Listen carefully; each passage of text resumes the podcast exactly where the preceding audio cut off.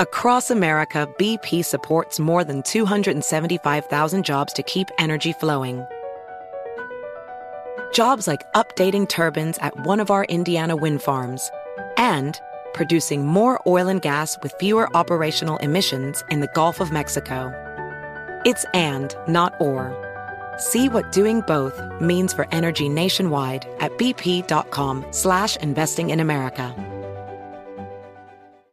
Of spills and stains on your sofa? Wash away your worries with Anabei. Anabei, the only sofa that's machine washable inside and out, where designer quality meets budget-friendly prices. That's right, sofas from only $639. Anabei brings you a no-risk experience with pet-friendly, stain-resistant, and changeable slipcovers made with performance fabric, cloud-like comfort with high-resilience foam, and hypoallergenic featherless down that needs no fluffing. Their steel frame ensures longevity, and you can rearrange the modular pieces anytime. And here's the cherry on top up to 60% off site wide. It's backed by a 30 day satisfaction guarantee, so if you're not absolutely in love, send it back for a full refund. No return shipping or restocking fees. Every penny back. Join the revolution of easy, clean, stylish living with up to 60% off at anabei.com. That's A N A B E I.com. Offers are subject to change and certain restrictions may apply. Had enough of those supplements that leave you feeling nothing? Cymbiotika is your solution to great tasting, all natural supplements that actually work. Crafted with premium plant based ingredients, their products have no seed oils, fillers, or toxins. Try them out and actually feel the difference today. Visit Cymbiotika.com and use code IHEART for 15% off plus free shipping on your subscription order. Again, that's 15% off plus free shipping on your subscription order. Go to Cymbiotika.com. C Y M B I O T I K A.com. Continuing with our look back at some of our favourite episodes while we take a break between seasons, this week we're going back to March 2019. In 1969, National Geographic photographer Loren McIntyre travelled deep into the Amazon in search of the fabled Mayoruna tribe, who were said to have no contact with the outside world. What happened next left him wondering for the rest of his life whether it had truly occurred or not. This is Unexplained, Season 4, Episode 4, Always Already.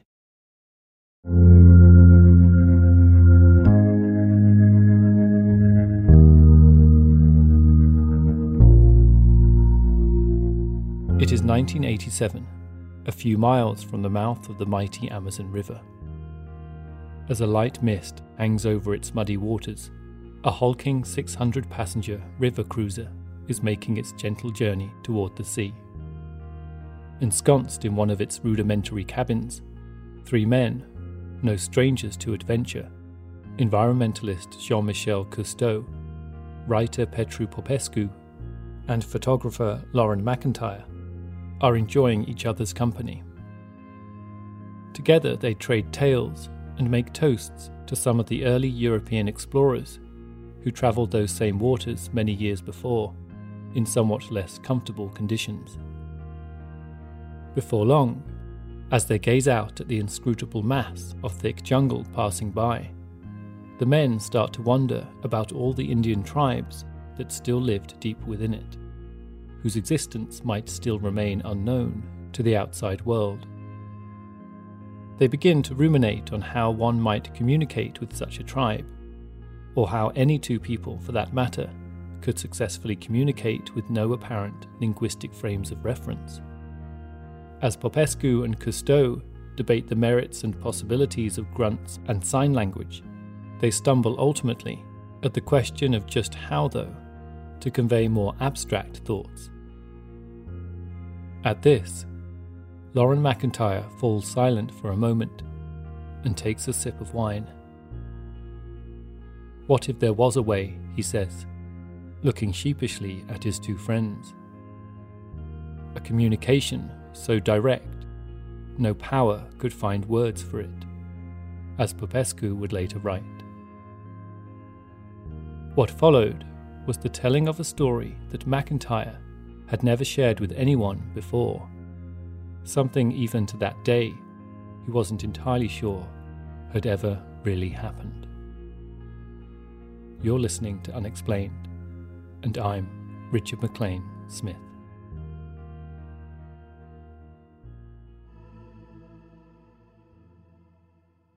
The plane banked suddenly to the right, following the path of the river, as the pilot Mercier kept his eye out for a good spot to land.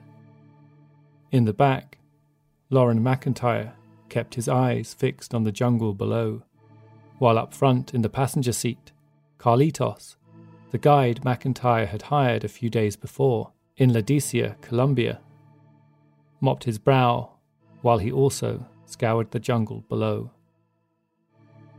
It was October 18th, 1969, and the river was the Rio Javari, a south bank tributary of the Amazon that wriggled along the Peruvian Brazilian border for 900 miles before coming to a head at the intersection of the three nations of Colombia, Peru, and Brazil.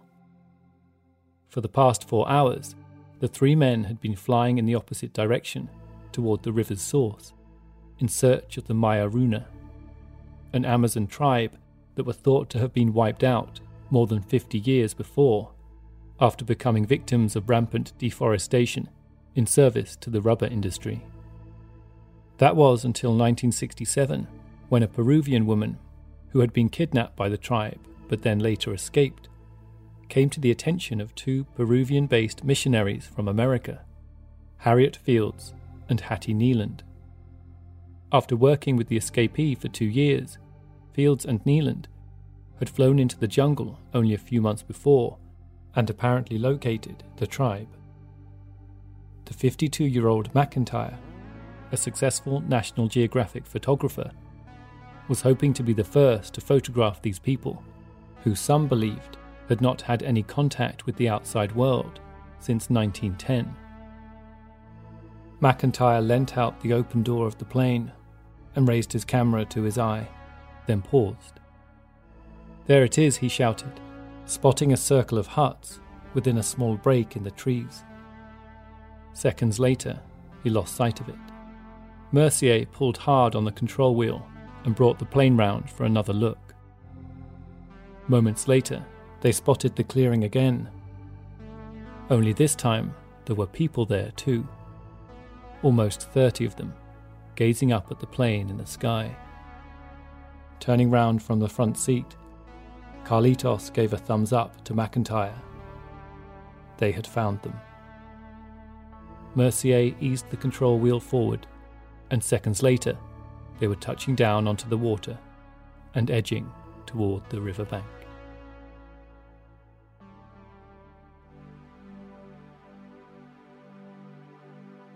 McIntyre leapt ashore and together with Carlitos began unloading the six rubberized sacks stuffed full of equipment and survival gear, as well as a number of small gifts that the photographer hoped to use for mediation with the Mayoruna. Suddenly, Carlitos doubled over in pain, clearly in some distress. Malaria? asked Mercier, who had now joined them on the bank. Carlitos shook his head not all convincingly. Mercier looked worryingly to McIntyre as he handed the guide some food and water, suggesting he rest for a moment and see if it passes. As Mercier and Carlitos took a seat on the bank, McIntyre wandered up the river to get a measure of his surroundings, snapping liberally with his camera as he went. Seeing it so concentrated from behind the lens, he couldn't help but wonder at all the secrets that lay beyond the jungle edge and its mesh of thick palms, mahogany, and vines. He stood for a moment, letting the sound of the river wash over him as he raised his camera again for another shot. Zooming in to a gap between two rubber trees, he was startled to find a child's face peeking out from it. Its mouth ringed with a distinct blue lined tattoo worn only by the Mayoruna. Indians, he whispered to Mercier and Carlitos moments later, as he grabbed some pocket mirrors from one of the bags. They're watching us from behind the trees. Returning to the same spot, he was excited to find more young faces peering out at him. Careful not to move too fast, he placed the mirrors in the mud at the water's edge, then slowly made his way back to Mercier and Carlitos, who by now was in absolutely no state to carry on. McIntyre watched as a small naked child burst from the jungle and collected the mirrors before disappearing back into the leaves. Emboldened by this first encounter, and not knowing how long the tribe might stay there, there was no question of McIntyre giving up now. And since it was too dangerous to leave Carlitos there, there was only one thing for it. Mercier would fly the guide back and then return for McIntyre in a few days' time. Though the pilot was reluctant to leave McIntyre, they at least agreed that should he feel it necessary to venture away from the camp, he would leave a clear note where he was going and would stick close to the river at all times. Minutes later, McIntyre watched as the light Cessna aircraft lifted up from the water and disappeared into the clouds. He was now entirely alone.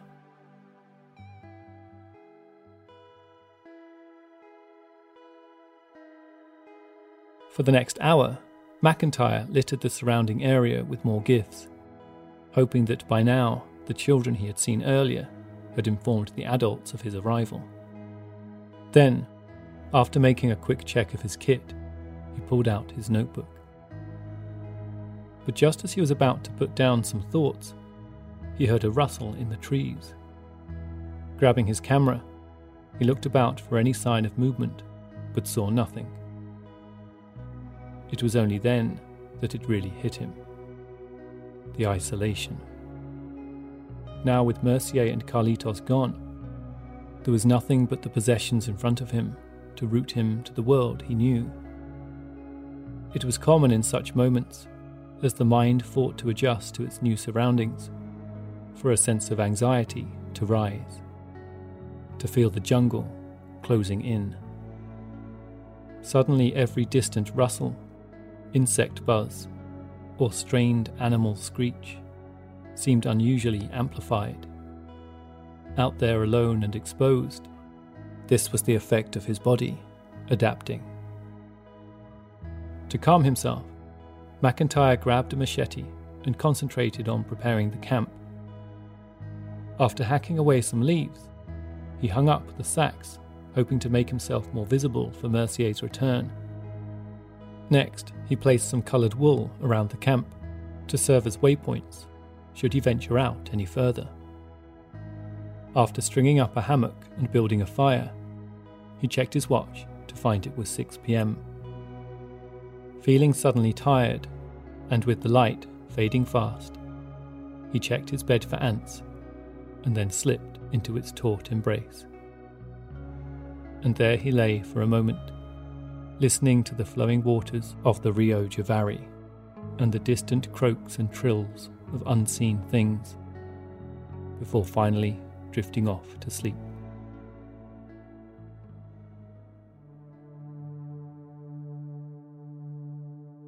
At daybreak, McIntyre was startled awake by movement above his head, soon realizing he was staring up at the long and languid torso of a three toed sloth. Not wanting to waste any time, he took down his hammock and quickly washed himself in the river. Then, after a quick meal of campfire porridge, packed a small bag of gifts, placed the camera around his neck, and stepped into the jungle. Before long, having just noticed that some of the wool he had left out earlier was missing, he felt the hairs on the back of his neck stand up. Glancing up, he saw standing directly in front of him a man, roughly five foot tall, with shiny black hair, wearing nothing but a small sheath of fabric covering his penis. Inked around his mouth was that same distinctive tattoo he had seen on the children the day before. Both his cheeks were coated in red paint, while above his top lip were pierced a series of long, sharp pine needles in the manner of whiskers, thus emulating the jaguar from whom the Mayoruna believed they were descended. These piercings had also earned them the nickname the Cat People. Slung over his shoulder was a dead howler monkey. The man stood completely still.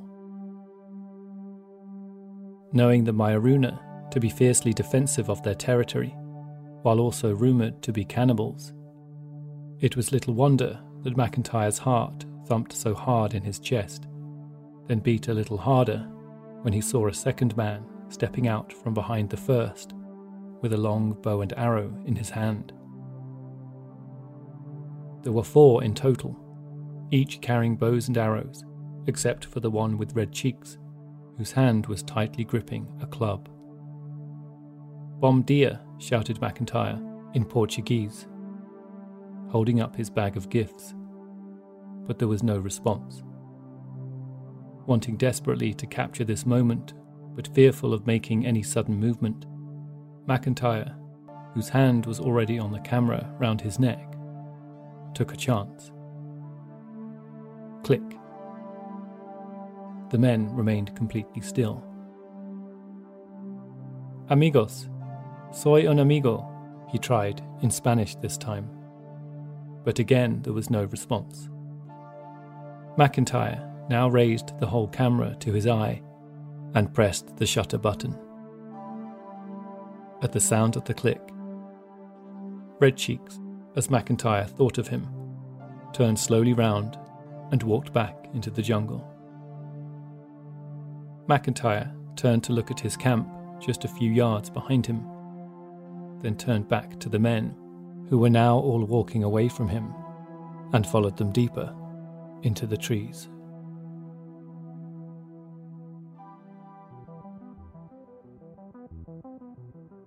McIntyre made sure to keep a respectful distance as he continued to photograph them. Although the tribesmen seemed unfazed by his presence, he struggled to keep up in the sweltering heat as they pressed ever onwards, further and further into the jungle. Then suddenly, the men broke away from the path, coming to rest moments later on the edge of a swamp. Then, after laying their things down, jumped straight into the cooling waters. McIntyre checked his watch and felt a sudden rush of panic. He had been walking for over an hour and only now realized he had left his compass back at the camp. The men exited the water and approached the photographer. Having handed them a machete earlier, they were keen to see what else he was carrying. Sensing the mood had now shifted, he watched with concern as the men conferred quietly together, then promptly headed back into the jungle. McIntyre looked about him, but saw no sign of their previous path. Now completely lost, his only hope was to find the village and pray that somebody spoke Portuguese or Spanish. Without further delaying, he grabbed his things and continued on behind the hunters. After another hour of trailing them, a greatly relieved but severely exhausted McIntyre arrived finally at the Mayoruna settlement.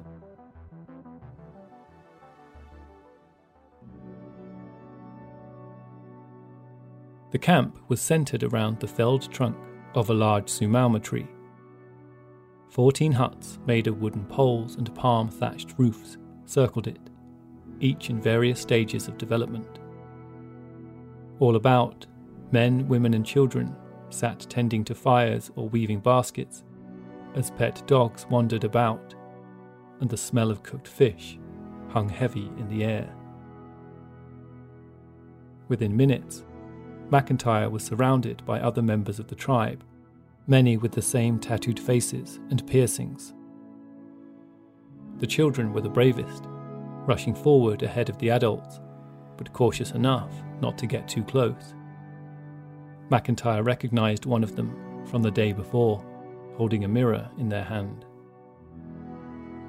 Looking at them now gathered in front of him, he couldn't help but noticing that, although some of them looked lithe and powerfully built, it was clear that they were also starving. Then looking again at the hurriedly constructed huts, he was gripped once more with panic. If this village had only recently been constructed, it wasn't the one they had seen from the air. His pilot, Mercier, would have absolutely no idea where to find him. Just then, a sudden burst of raised voices drew his attention. Standing off to one side, Red Cheeks was handing the various gifts around and gesticulating wildly toward McIntyre, mimicking the taking of photographs. McIntyre felt himself clutching self consciously at the camera around his neck. Suddenly feeling very thirsty, he mimed for a drink, and within seconds a bowl of water was brought to him, which he gratefully received, scooping it out with his hands. After conferring for a moment with the hunters, a man wearing a hat of leaves, who McIntyre took to be a shaman, hurried over to him and ushered him along the length of the fallen tree toward a hut stationed at the very tip of it outside of which sat a much older man, somehow unlike all the rest, and wearing a grand crown of egret feathers. Ah, thought McIntyre. Finally, the chief.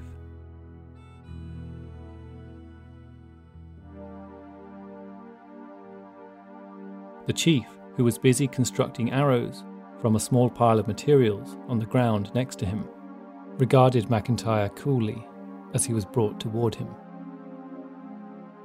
Looking at his legs, McIntyre couldn't help noticing that they were covered in a series of large white warts that reminded him of barnacles. The chief listened patiently as Red Cheeks went over again how he had found McIntyre's camp. Once he had finished, the old man smiled, revealing a mouthful of blackened teeth. Relieved, McIntyre smiled back. Bom dia, he said hopefully. But once again, there was no sign of recognition. Exasperated, McIntyre grabbed an arrow and drew a map of the river on the ground, shouting Javari repeatedly, but getting only bemused looks in response. Then a sudden commotion drew their attention as eight more hunters carrying dead monkeys and peccaries appeared from out of the jungle. As the hunters were welcomed back into the village, the women rose to collect the game. One young girl approached a howler monkey that lay completely still, bleeding profusely from its head. When she grabbed its leg, however, it instantly came alive and tried desperately to get away. In one movement, she swung it in a circle, crashing its head against the ground, sending blood bursting out of its nose. It twitched momentarily, then was stilled again.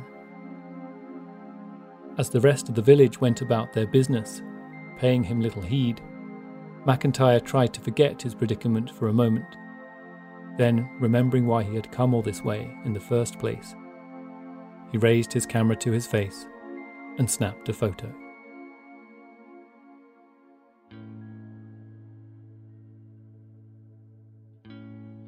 By the afternoon, though McIntyre had succeeded in teaching them his name, he had got no further explaining his situation.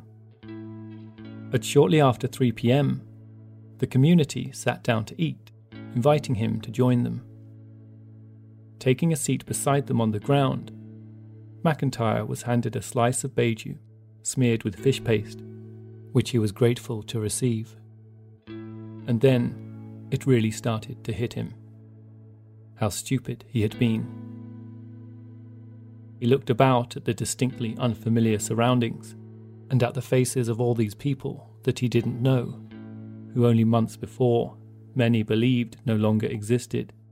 Then his head began to spin. But just as things began to spiral away from him, he found his mind suddenly filled with a strange humming sound that seemed to drown out the other noises in the camp. Trying hard to focus on something else, the sound eventually dissipated and the noise level of the camp returned to normal. Later, Just before dusk, a family of four kindly offered up a hammock in their hut for him to sleep in. That night, McIntyre lay awake listening to the sounds of the jungle, mingling with those of the camp, the cracking and popping fire, and wondered silently to himself about the great gulf of understanding between his world perspective and that of the Mayoruna, before finally he drifted off to sleep. Moments later, he found himself floating high above the jungle. The greenness of it, so intense, it felt to him as though it were lit up from underneath. And though he couldn't tell exactly what it was, somewhere in it all was a message. Next, he found himself staring at the feet of an old man, scanning up to find those familiar wart covered legs, until finally he was looking into the eyes of the Mayoruna chief, his face breaking into a radiant smile. McIntyre snapped awake in the dark, then laying his head down again, fell once more to sleep.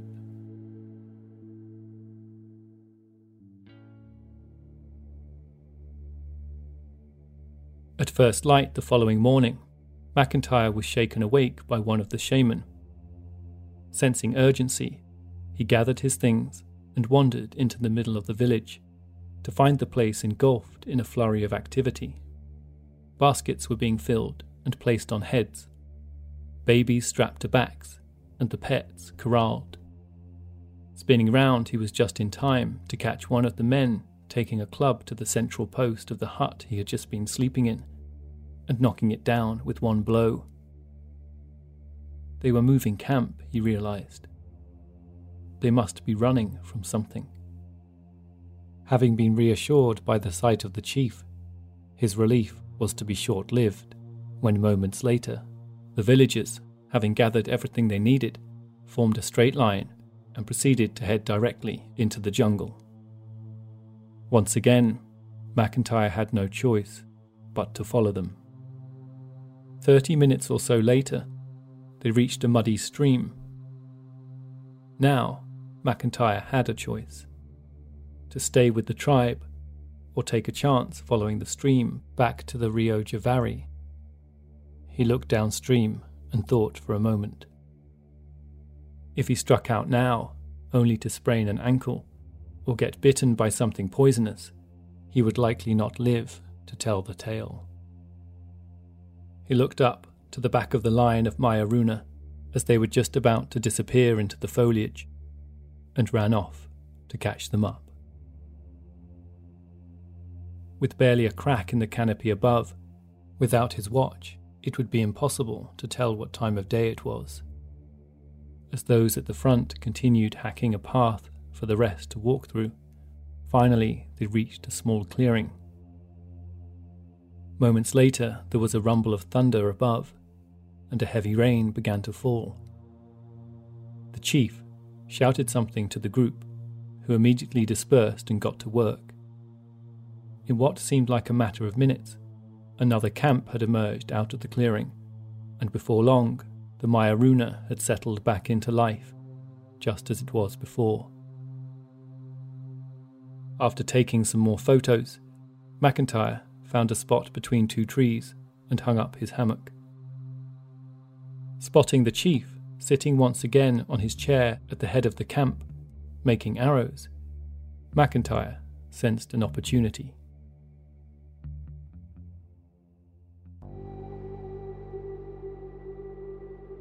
Taking a seat at the man's feet, he grabbed three strands of palm from the pile next to him and began to weave a belt, something he had learnt to do from his time spent in the Navy.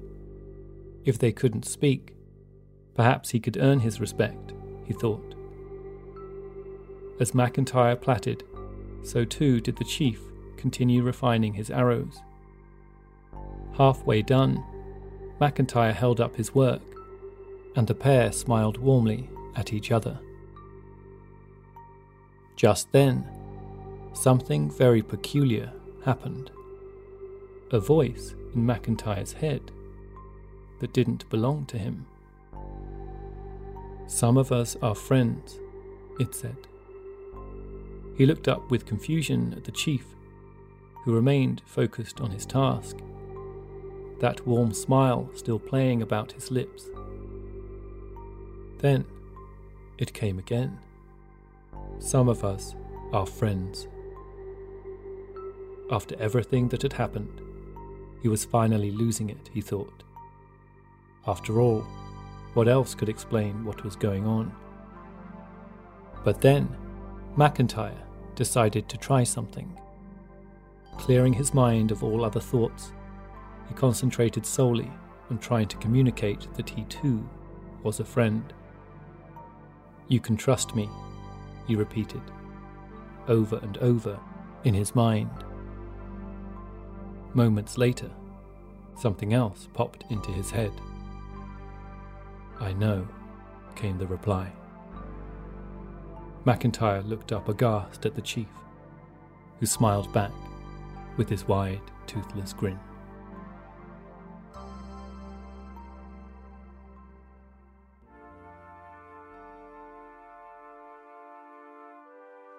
It had been two days since McIntyre had so carelessly followed the Mayoruna into the depths of the Amazon rainforest. That night, having strung up a hammock on the edge of the camp, he lay awake, replaying those words over and over in his mind. Some of us are friends. How could the chief have communicated this without uttering a word, let alone not speaking English? Did he have access to an ancient form of communication, he thought, abilities that had long died out in more contemporary societies? Or had McIntyre merely picked up on a general sensibility and conjured the thoughts on his own? What then did it mean that only some of them were friends? McIntyre awoke the next morning with an acrid smell of burning rubber assaulting his nostrils. He lifted his arm to check the time, but there was no watch on his wrist. His camera and shoes were gone too. Stumbling into the middle of the camp, he found Red Cheeks and some fellow warriors of the tribe standing around a fire with a suspiciously dark plume of smoke rising up from it. And on top of it were his sneakers. McIntyre grabbed them, putting them, still scolding, onto his feet as Red Cheeks and the others crowed with laughter. McIntyre breathed deeply, doing his best to control the anger now swelling up inside of him as he looked desperately for his camera. The one thing that justified his stupidity at getting lost out there. Just then, the chief appeared and approached him. I need to know what happened, came the voice in McIntyre's head.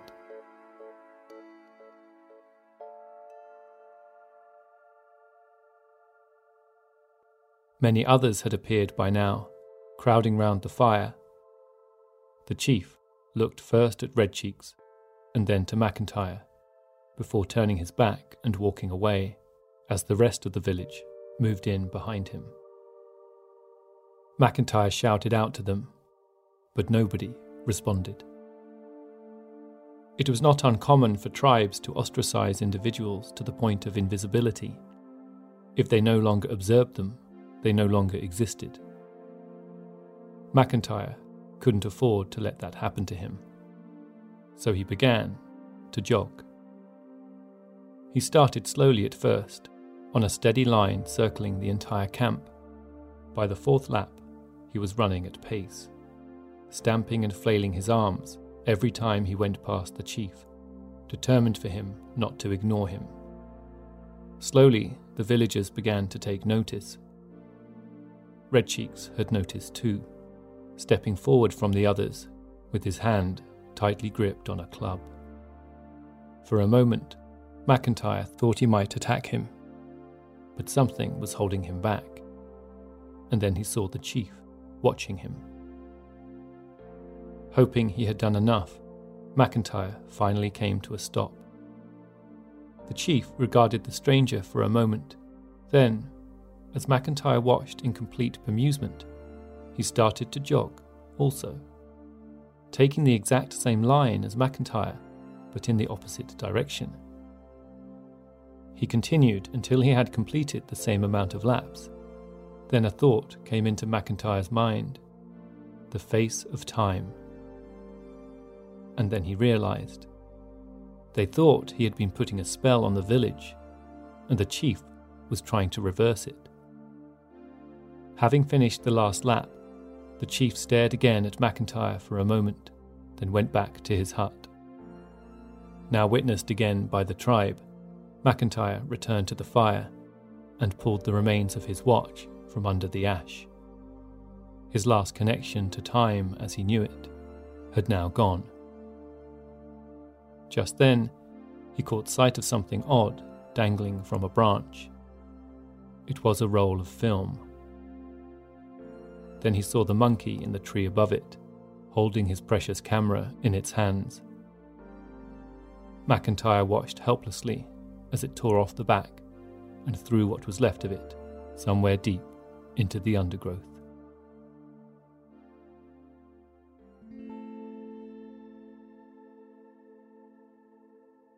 Though he was relieved not to have been cut off from the group, losing the camera was a tough blow. He slumped to the floor exhausted. At the very least, he still had two rolls of shot film in his pockets, if he should ever make it out of there alive, he thought. Just then, a girl he had decided to call Monia walked past. He had seen her lying with red cheeks before and assumed they were a couple. In her hair, she wore a blue piece of the wool he had left out by his camp when he first arrived. He noticed her nails were now painted the same colour, too. It was as if McIntyre's presence was already staining and corrupting these people. A reminder, perhaps, of how quickly an isolated culture can become tainted by others. Later, after bathing in the river. Newly replenished, he was greeted by the chief, who offered him one of his beautifully crafted arrows with bristles made of boar hair. A peace offering, perhaps, thought McIntyre, who gave him the belt he had weaved in return. At the chief's invitation, McIntyre then followed a small group of children into the forest and watched as a shaman gave them a lesson on the many plants and insects of their habitat. Then the chief approached him again, and a thought appeared in his head. You must run away, it said. McIntyre looked confused. As they stood silently together, more words appeared in McIntyre's mind. The tribe had been attacked before by white men who came from the sky. They were now on a journey to escape it all. But how, thought McIntyre in response. By returning to the beginning, came the reply. Yes, thought McIntyre. This was why they seemed so restless, and why they were starving themselves. The chief called it a journey to the beginning, but as McIntyre understood it, it was a journey to death. The chief was offering him the chance to leave and save himself. McIntyre looked out into the jungle and weighed up his options. But there was no question that his best chance was to stay with the tribe as long as he could. He looked back at the chief and shook his head.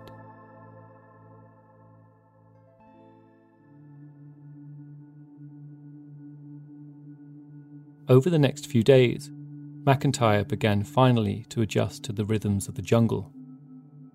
He survived a bout of diarrhea and spent most of his time listening for sounds of a plane, waiting in vain for the Mayoruna to up sticks and move on to the next destination. On the sixth night, McIntyre woke in the dark.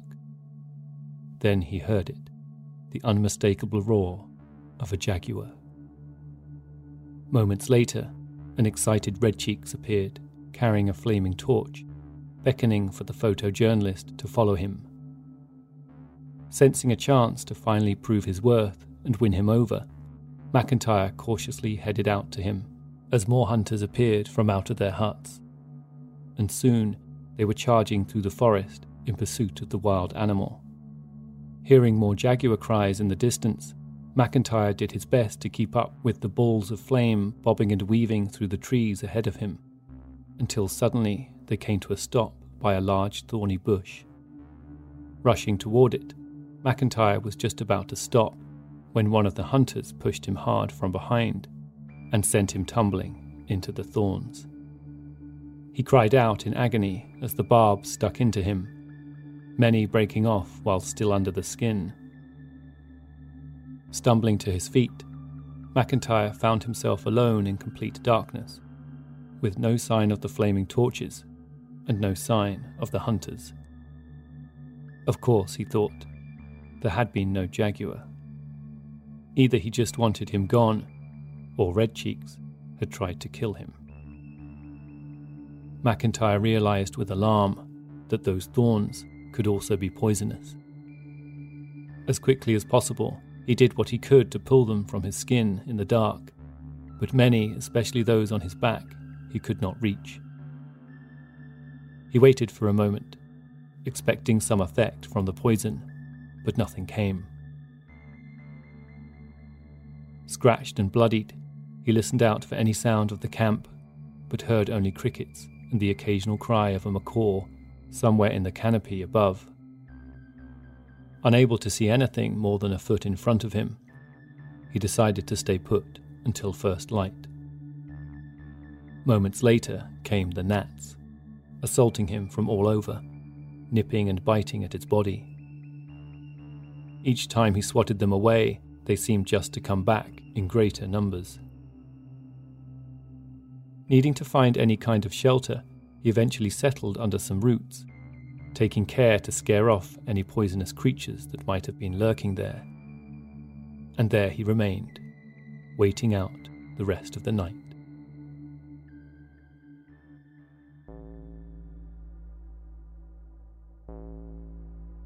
McIntyre woke at daybreak his body shivering with cold and itching all over. Finding the bush of thorns again, he soon located a path nearby. After following it for a few minutes, however, the path split in two. Exasperated, he took one and headed down it. Hours later, McIntyre broke through into a clearing. With a flush of excitement, he spotted chainsaw marks on the trees and wondered if the loggers were still close.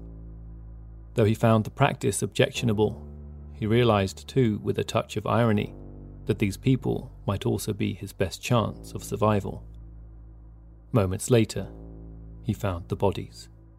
Four of them, in various states of decay, being steadily devoured by an endless line of army ants and other small creatures. McIntyre did his best to cover his nose from the smell and swatted the flies away. Then he noticed the arrows sticking out of their chests. The flights made of boar bristles, just as the chief had handed him the day before. The men, Amazonians too in their way, with families of their own to support, had likely been dropped in by helicopter to prepare a formal landing spot for developers. They were unlikely to be found. McIntyre made a note of the chainsaw serial number, hoping it might help identify them later.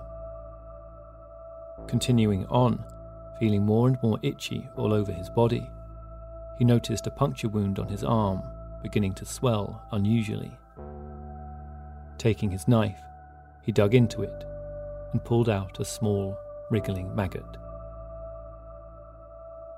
Many hours later, with the heat and humidity intensifying, McIntyre stumbled on in a state of near delirium, having lost all comprehension of distance as he felt his entire self being absorbed into the buzzing vibrancy of the forest. Then, hearing the sound of water, he staggered toward it, breaking through into a scene of unparalleled beauty. Before him, under dappled sunlight, lay a small river beach of untouched white sand at the foot of two high and narrow waterfalls, cascading off the face of a vast green mountain. McIntyre flopped onto the beach and threw his head into the water. Then, after taking a short rest to pick more maggots from under his skin, he carried on, hoping to follow the stream back to the river. Seconds later, he collapsed.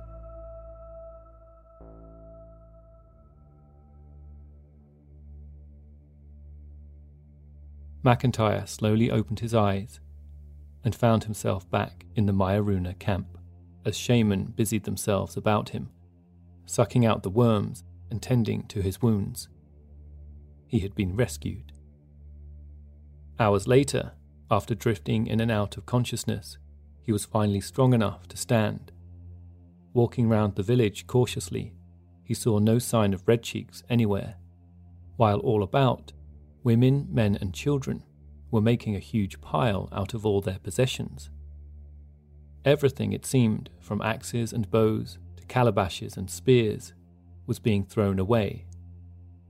Then he saw it the body lying inside a funeral basket, propped up inside one of the huts.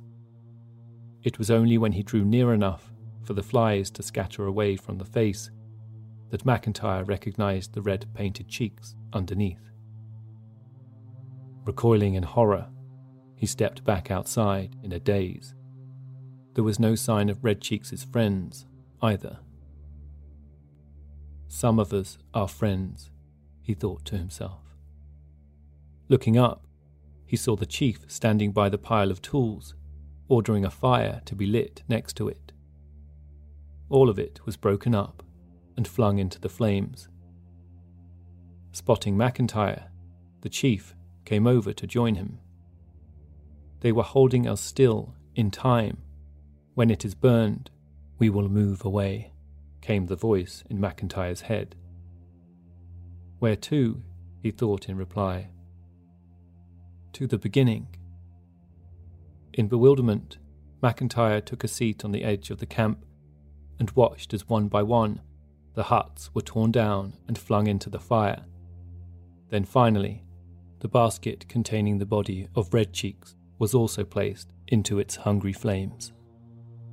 Once it had all been destroyed, just like before, the group promptly filed into a single column and marched headlong into the jungle on their journey toward the beginning.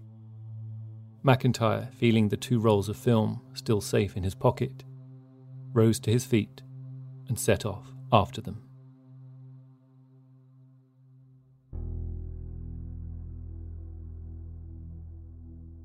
For two days and nights they walked, stopping only for short rests and the occasional drink of water. No food was consumed. This was finally it, thought McIntyre. They would walk until death. On the second morning, he made up his mind. At the first sight of a serious body of water, he would leave the tribe and take his chances alone. In the meantime, with the pace now barely more than a crawl, with many limping painfully, they continued forward. But then, from out of the trees came a stream of new but familiar faces, with tattooed lines around their mouths and noses pierced with whisker like spines. And soon they were surrounded by them, greeting them with wide smiles and warm embraces. They hadn't been walking to their death, realized McIntyre they had been walking home. Perhaps that was what they meant by the beginning, he thought. Before long, they were arriving into another village, much bigger than the previous camps, with over 20 huts dotted about. The mood was jubilant as the new arrivals settled in with the others, and the chief was given an especially warm welcome. Then McIntyre spotted incredibly that one of the new tribespeople was wearing shorts. Could it be, he thought, as he approached him cautiously, trying hard not to get his hopes up? Hello, he said in Portuguese. My name is Loren. Loren, yes. Welcome, replied the man, also in Portuguese.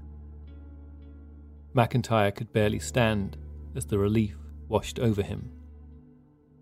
The man, named Cambio, had learned the language after being forced to flee from his village when it was attacked by developers.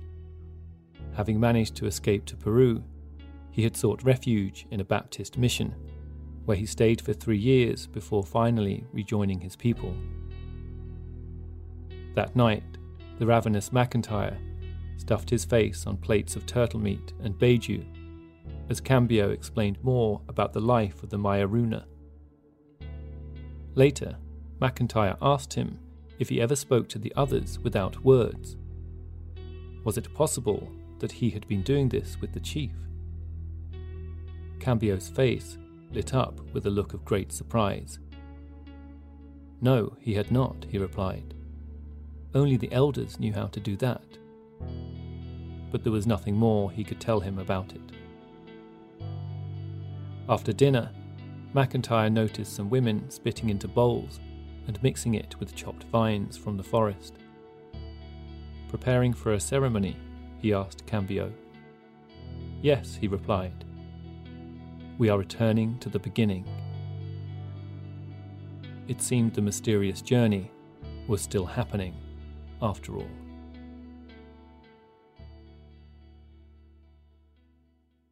You know what's supposed to keep you up at night? Unexplained. What isn't supposed to keep you up at night is worrying whether or not you've really sourced the best candidate for your business's new hire.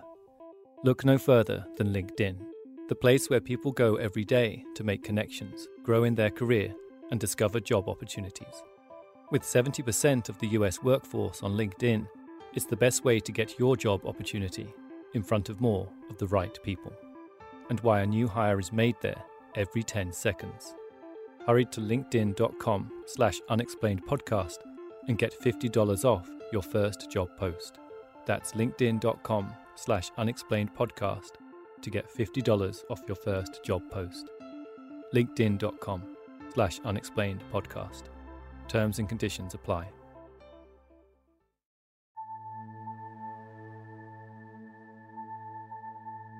McIntyre woke up in the middle of the night to find Cambio standing over his hammock. Gesturing for him to stay quiet, he led the photojournalist toward a large hut from which a soft yellow light was emanating. McIntyre stepped inside and froze. There on the ground before him sat the chief, now more regal than ever, in a grand macaw feathered crown, surrounded by other elders and shaman their faces just visible under the flickering of torchlight. The chief gestured for McIntyre to sit down. Why did you come to us? he asked out loud, as Cambio translated. Then McIntyre explained that he had heard of their tribe and had come there to photograph them. The men looked to each other with concern. And why hadn't he left already? He had wanted to before, he replied. But now, if he was allowed, he would like to witness them reaching the beginning. He needed to know what it was. After a moment's pause, the men smiled and nodded in approval. You staying here will be good for the ritual, said the chief. McIntyre, suddenly unsure again about what he was getting into, asked when it will happen to which the chief replied, In two days. But how do you know what you are looking for? What if the beginning isn't there anymore? asked McIntyre, as Cambio translated. The chief broke into a laugh. The beginning is always there, he replied.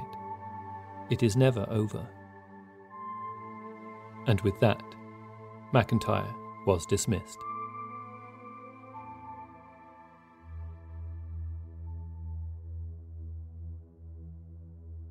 The following day, McIntyre watched with interest as the village continued to prepare for the ceremony to the beginning, as more ingredients were brought from the jungle and mixed into pots by the women. That night, he was unexpectedly woken by Cambio. Come, Loren, he says. It is happening now.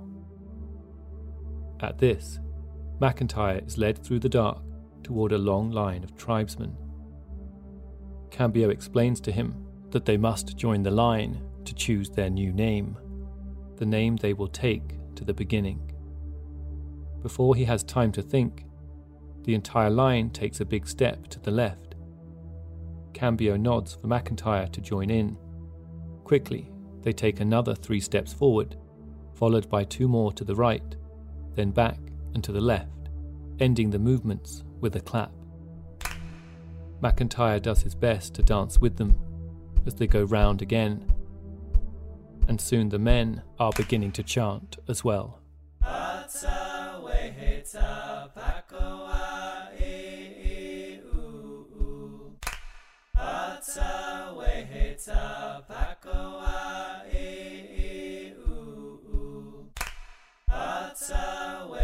On and on it goes until daylight, when finally they stop. McIntyre then spots the chief making his way down the line, asking each of them to give their new name, placing a thumbprint of red Iruko paint on their foreheads as he goes. Another elder, following behind, smears their chest with crushed genipap and gives them a bowl to drink from. Finally, it is McIntyre's turn. Unsure what to say, he gives his surname, to which the chief nods, then presses a red thumbprint onto his forehead. And then comes the bowl of viscous liquid, the concoction of fermented vine juice and spit. Unable to back out now, he takes a deep breath and drinks heavily from the bowl. McIntyre had hoped at the very least the drink wasn't a hallucinogenic drug. He realised very quickly that it was.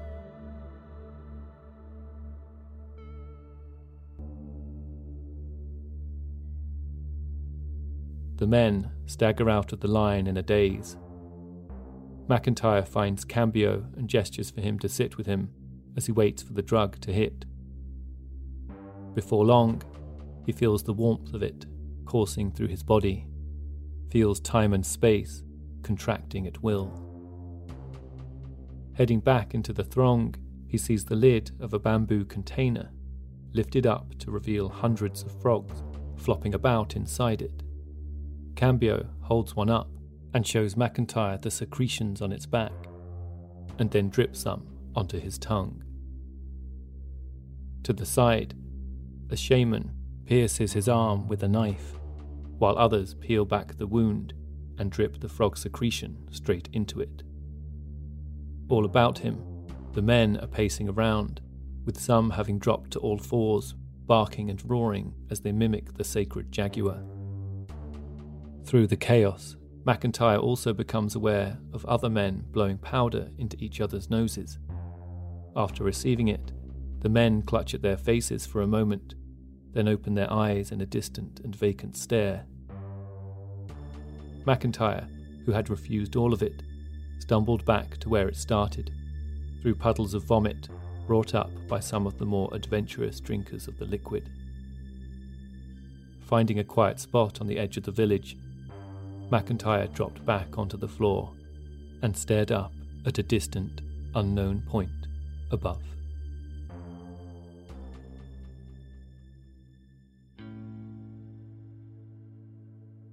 By the afternoon, with the ritual over and the effects of the drink wearing off, McIntyre finds the chief. Knowing he will be leaving soon, he wonders if he might stay in contact with them, to trade ideas, or help them acquire medicines perhaps. But the chief looks confused. Just then, Cambio appears. You are at the beginning now, McIntyre. You cannot return to your people. They are no longer there. And then it hits him. When are we going to die? he asks. Now it is Cambio's turn to look confused. We are not dying, he said, with a smile. The chief gestured for McIntyre to follow him. Moments later, they are standing by the banks of a muddy stream. The chief points to a narrow section of it up ahead then looks back to McIntyre. The beginning, comes the voice in his head. And finally, McIntyre understands. It is not home or death that they have journeyed to. but simply to a time before. A time that always was and always is. A time before the objects of the world were smothered by the language of humans. The journey to the beginning was a shedding of all that baggage, the burning of those material possessions that were holding them still in time, a chance to reset and begin again. Now, having reached the beginning, perhaps they could find a better path forward. Perhaps now they might be safe. And with that also, McIntyre understood something else. If they were to let him leave, it would destroy the spell and take them right back to the future they had left behind. They would sooner kill him than risk that.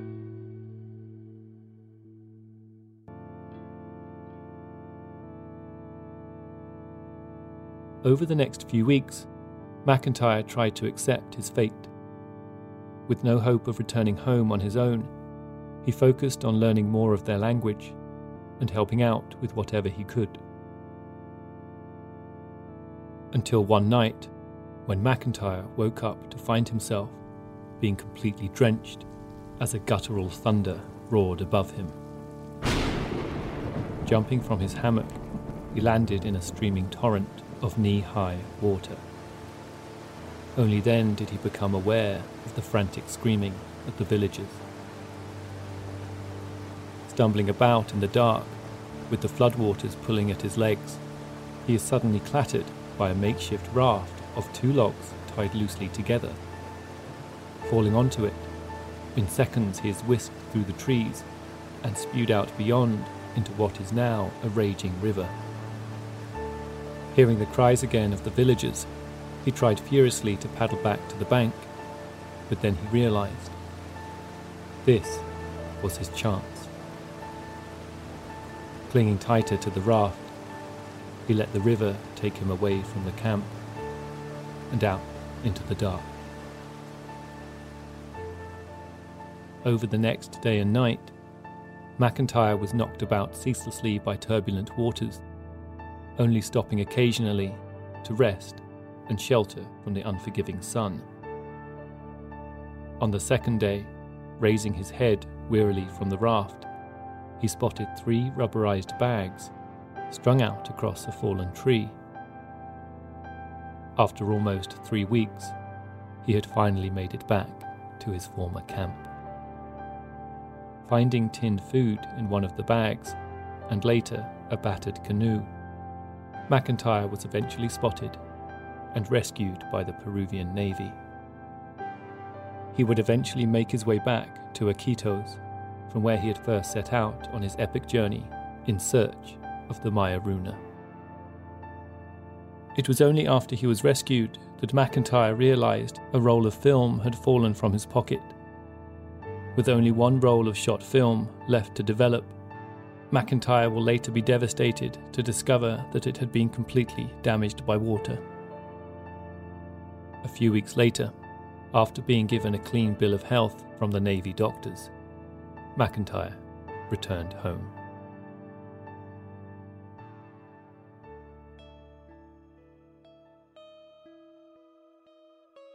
Unsure of just what exactly he had experienced in the jungle, McIntyre wrestled over it for years before telling his story to Petru Popescu and Jean Michel Cousteau while drifting down the Amazon River all those years later.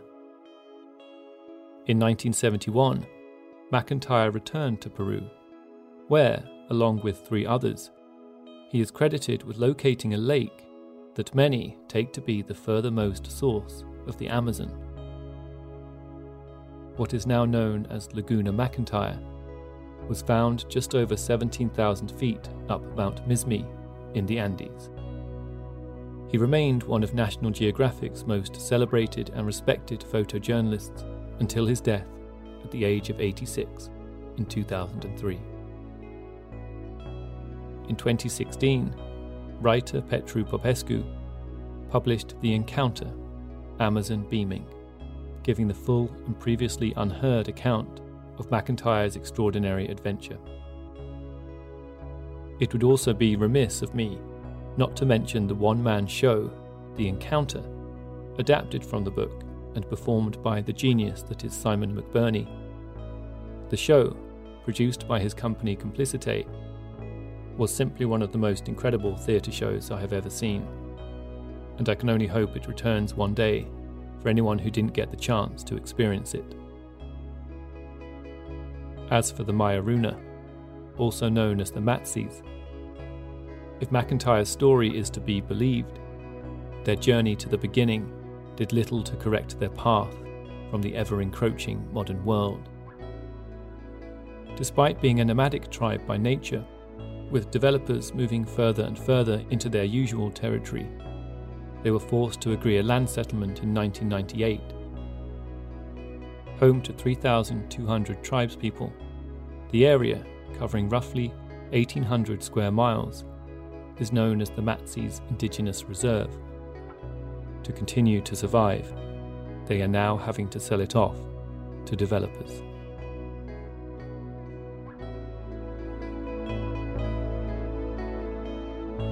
This episode was written by Richard MacLean Smith.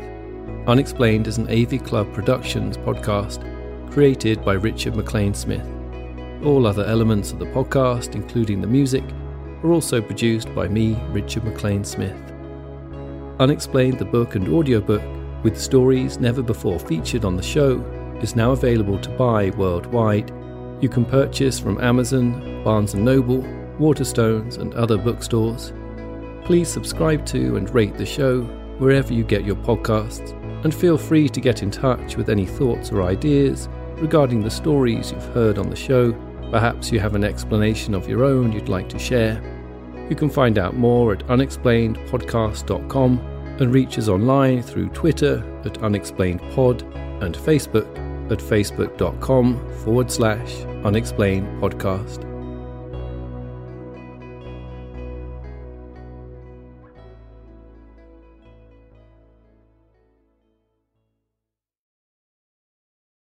Does money stress you out? Let Facet flip your financial chaos into clarity. Finding Facet immediately put us at ease. Facet's innovative approach to financial planning ensures your money works as hard as you do, enabling members to experience the joys of having your finances in order. And that makes us Facet for life now, I guess. Visit Facet.com, F A C E T.com to learn more. This ad is sponsored by Facet. Facet Wealth is an SEC registered investment advisor. This is not an offer to buy or sell securities, nor is it investment, legal, or tax advice. These testimonials are from current Facet members who are not compensated. All opinions are their own and not a guarantee of a similar outcome. This is where projects come to life. Our showrooms are designed to inspire with the latest products from top brands, curated in an inviting, hands on environment, and a team of industry experts to support your project. We'll be there to make sure everything goes as planned, from product selection to delivery coordination. At Ferguson Bath Kitchen and Lighting Gallery, your project is our priority. Find great brands like Bosch at your local showroom or visit us online at ferguson.com/build. Residents at Brightview Senior Living Communities enjoy enhanced possibilities, independence, and choice. Brightview Dulles Corner in Herndon and Brightview, Great Falls offer vibrant senior independent living, assisted living, and memory care services through various daily programs and cultural events. Chef prepared meals, safety and security, transportation, resort style amenities, and high quality care. Everything you need is here. Discover more at brightviewseniorliving.com. Equal housing opportunity.